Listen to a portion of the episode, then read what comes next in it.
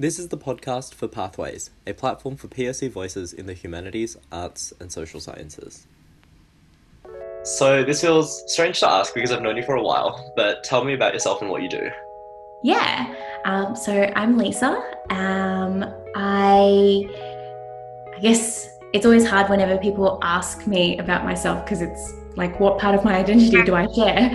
Um, so I guess first and foremost, I own a business called Lisa's Study Guides, which is an education company that empowers students to take control of their learning through private tutoring and study guides.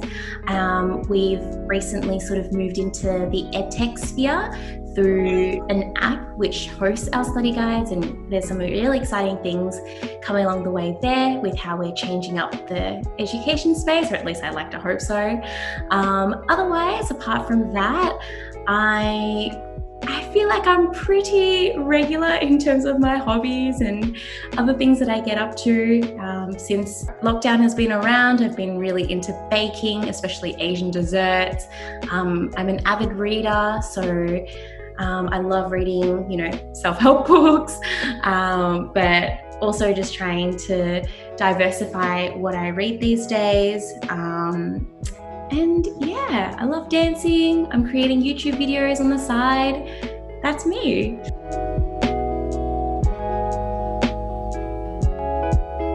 So I started Lisa's study guides.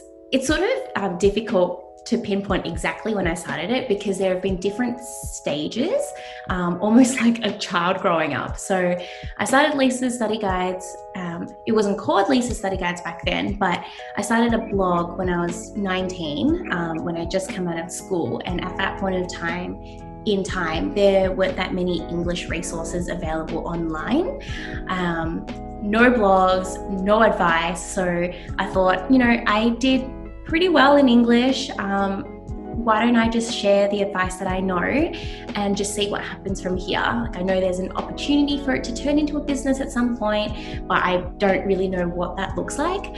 So, yeah, I started the blog and had it running concurrently while I was at university.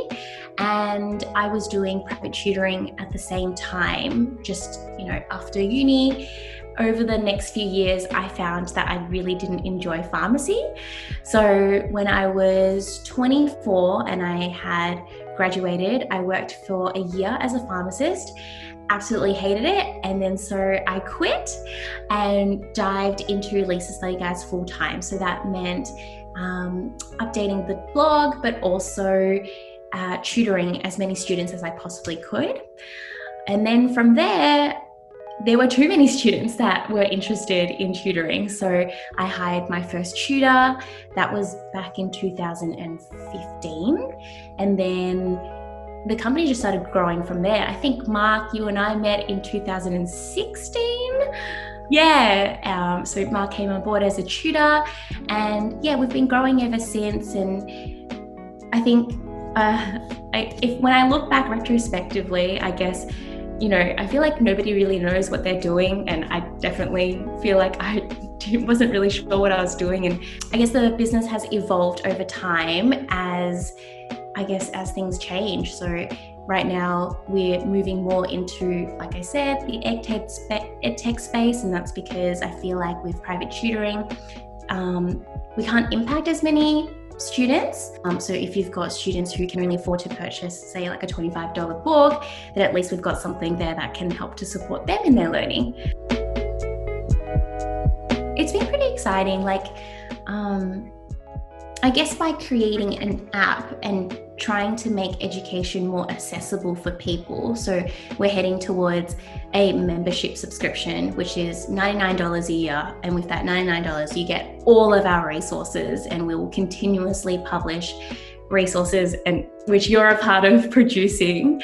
Um, so we're hoping to, I guess, yeah, really change up how people study for English as well. Like right now, um, a lot of people just see English as a subject that they need to study and get a certain mark to get into uni. But I know for me, like English and what I learned in English actually really changed the way I see the world. And it has a really big impact and it can have that big impact. And that's something that we want to try to uh, share with more students and get them to see.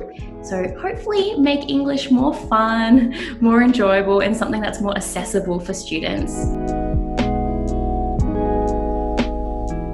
I kind of want to pivot back now to your uni days. So, I know you mentioned you studied pharmacy, um, and that was all going on while you were starting the blog. Mm. This is a bit of a very specific question, but I mm. kind of wanted to ask how certain you felt about the future back when you were a pharmacy student.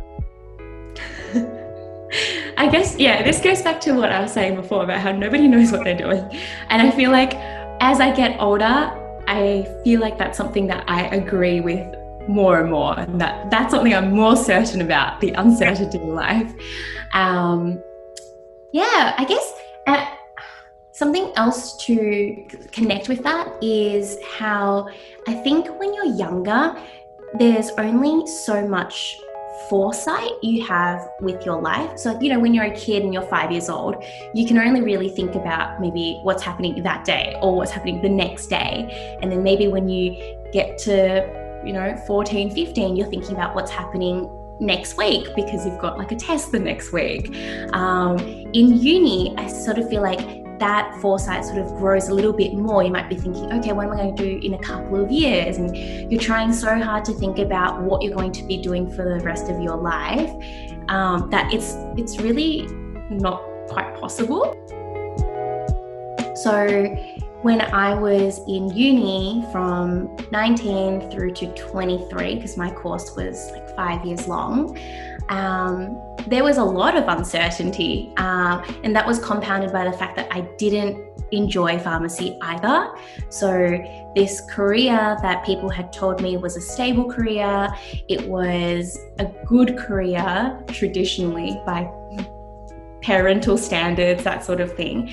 Uh, yeah, it just didn't sit with me. So, um, I would say that there was a lot of uncertainty and just sort of just just doing it in order to figure out whether or not it was the right fit for me. And in the end, it wasn't. So, yeah, I left. That's fair. yeah. Like, how do you feel about your own university experience?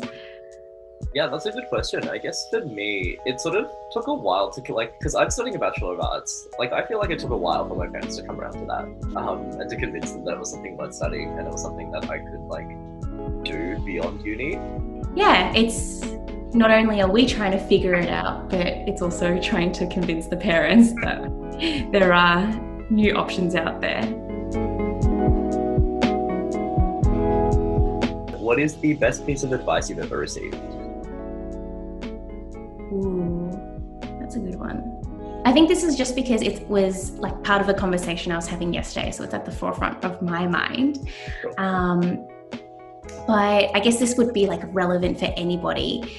Um, it's it's it's not like packaged in like a sentence that makes it particularly helpful, but a piece of advice that I think was definitely helpful for me, would have been helpful for me if I was even younger, and would be helpful for anyone, is just to like get in control of your financials. Um, so, whether that means to start saving, uh, whether that means to pick up like the Barefoot Investor and read that book, understand sort of why you're working, what you can do with that money, um, and how to set yourself up for success for the rest of your life is something that I think is really powerful knowledge for anybody. I was also going to ask, like, what is a book that you've read recently that you found helpful? But like, you've name dropped the Barefoot Investor. Yeah, Barefoot Investor is really good. Um, one other book I really enjoyed recently um, is called Show Your Work by Austin McLuhan or something like that. Um, essentially, I think it's sort of like for the modern day um, person who needs to do any sort of personal branding. So if you, you know, if you run your own business or if you're a freelancer, which I feel like we're heading towards that sort of economy where everybody works for themselves to some extent. Um, show your work is basically just um, putting yourself out there online and showing more of the progress in your work as opposed to just the final product.